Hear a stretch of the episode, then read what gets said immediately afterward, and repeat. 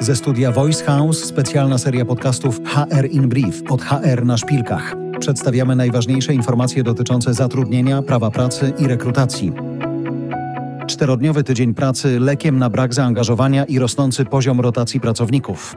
Gdańska Fundacja Kształcenia Menedżerów przeprowadziła badanie, z którego wynika, że wzmagająca się presja płacowa i koszty działalności nie są jedynymi powodami, które spędzają sen z powiek menedżerów. Raport Barometr Polskiego Rynku Pracy alarmuje, że 8% pracowników w Polsce w ciągu ostatniego roku doświadczyło wypalenia zawodowego z powodu zbyt ciężkiej pracy. Z kolei 2 trzecie badanych chce skrócenia tygodnia pracy do 4 dni w tygodniu. 15% osób z tego właśnie powodu zdecydowało się zmienić pracodawcę.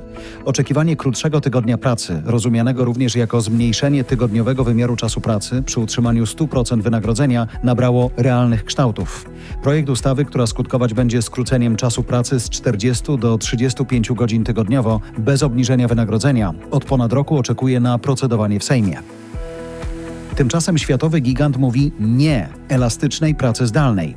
Blue Origin, firma technologiczna należąca do założyciela Amazona, w oficjalnej korporacyjnej komunikacji zażądała od pracowników powrotu do biur w pełnym wymiarze czasu pracy, czyli na 5 dni w tygodniu. Jesteśmy silniejsi jako zespół, gdy współpracujemy ze sobą osobiście i jesteśmy blisko naszych projektów i sprzętu, czytamy w ujawnionej przez media korespondencji. Zmiana polityki może być ściśle powiązana ze strategicznymi projektami i celami firmy. Czy widmo końca pracy zdalnej zapadnie nad innymi firmami z branży technologicznej? Będziemy się bacznie przyglądać. Według raportu wynagrodzeń w sektorze przemysłowym 53% pracodawców z tej branży zderza się z krytycznym problemem, czyli pozyskaniem wykwalifikowanej kadry. Jak czytamy w raporcie, to branża wytwórcza w największym stopniu generuje krajowe PKB. Jej kondycja ma zatem kluczowe znaczenie dla polskiej gospodarki i oddziałuje na wiele innych sektorów. Rynek specjalisty, który jest ściśle powiązany z atrakcyjnymi warunkami pracy, w tym szczególnie z wynagrodzeniami, powoduje dużą konkurencję i ból głowy pracodawców. Aż 28% z nich przewiduje zwiększenie zatrudnienia, a ponad połowa nie planuje redukcji kadr. Optymistyczne nastroje nie opuszczają pracowników. 80% z nich deklaruje, że nie obawia się zwolnień, a 79% odnotowało wzrost wynagrodzenia. Eksperci rynku przemysłowego studzą jednak pozytywne emocje i wskazują na postępującą automatyzację. Szacuje się, że w ciągu najbliższych 10 lat robotyzacja przejmie 20% procesów wykonywanych dzisiaj przez ludzi. Przejęcie miejsc pracy przez roboty potwierdza raport Employment Outlook Organizacji Współpracy Gospodarczej i Rozwoju. Aż 34% miejsc pracy w Polsce jest zagrożonych likwidacją.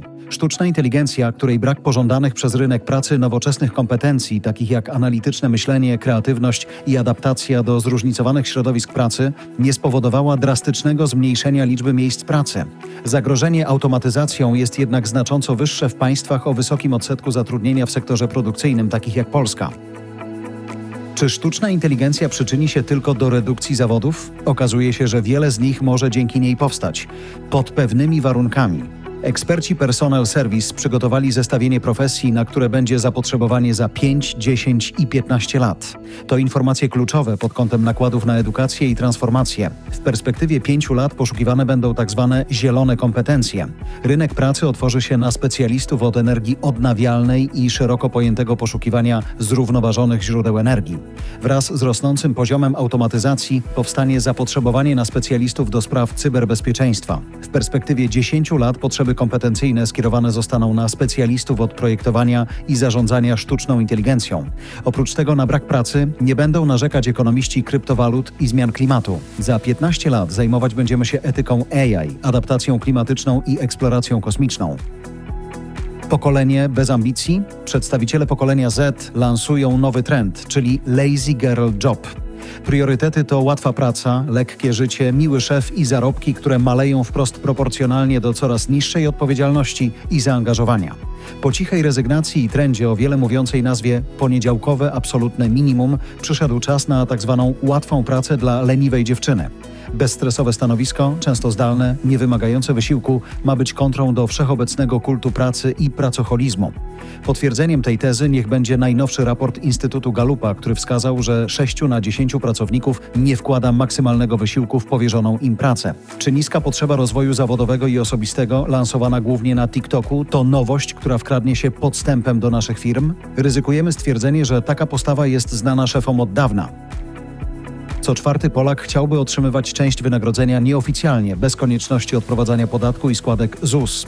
Wystarczy, że dzięki temu otrzyma na rękę o 100 zł więcej. Gdyby kwota płacona pod stołem wzrosła do 500 zł, proceder znalazłby akceptację wśród 27% pracowników. Tak wynika z raportu Polskiego Instytutu Ekonomicznego.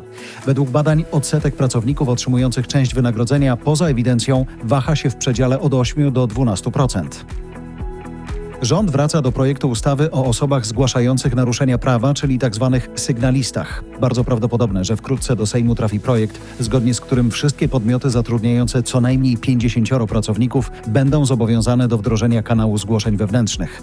Firmy będą mieć obowiązek informowania kandydatów o procedurze zgłoszeń wewnętrznych już na etapie rozpoczęcia rekrutacji. Zgłoszeń wewnętrznych będzie można dokonywać w formie ustnej, pisemnej lub elektronicznej, przy założeniu, że pracodawca wdrożył odpowiedni rejestr zgłoszeń zgłoszeń. Odpowiedzialność karna dotyczyć będzie takich sfer jak uniemożliwienie lub istotne utrudnianie dokonania zgłoszenia, podejmowanie działań odwetowych wobec sygnalisty i ujawnianie jego tożsamości oraz nieustanowienie procedury zgłoszeń wewnętrznych. Do obsługi przyjmowania zgłoszeń będzie można upoważnić podmiot zewnętrzny.